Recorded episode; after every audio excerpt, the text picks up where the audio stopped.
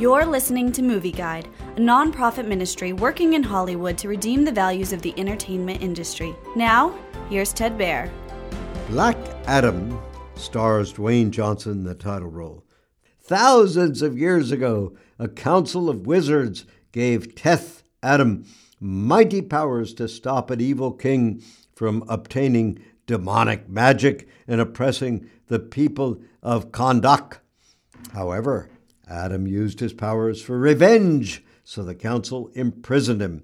Now, 5,000 years later, he's been freed, but the Justice Society considers him a threat to world peace and stability. Adam refuses to surrender to four superheroes from the society, led by Hawkman and Dr. Fate.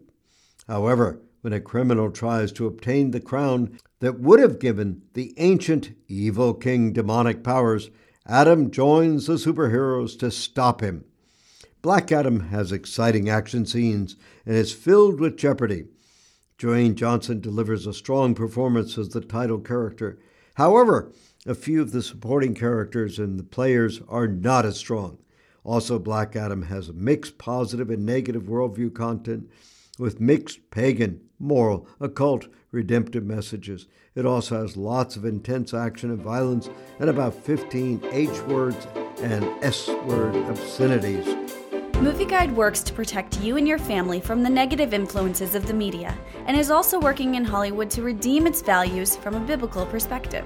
For the latest Movie Guide reviews and articles, go to movieguide.org or download the app to your Apple or Android device. You can also subscribe to the Movie Guide podcast on iTunes. Support Movie Guide's mission to transform the culture by redeeming the media.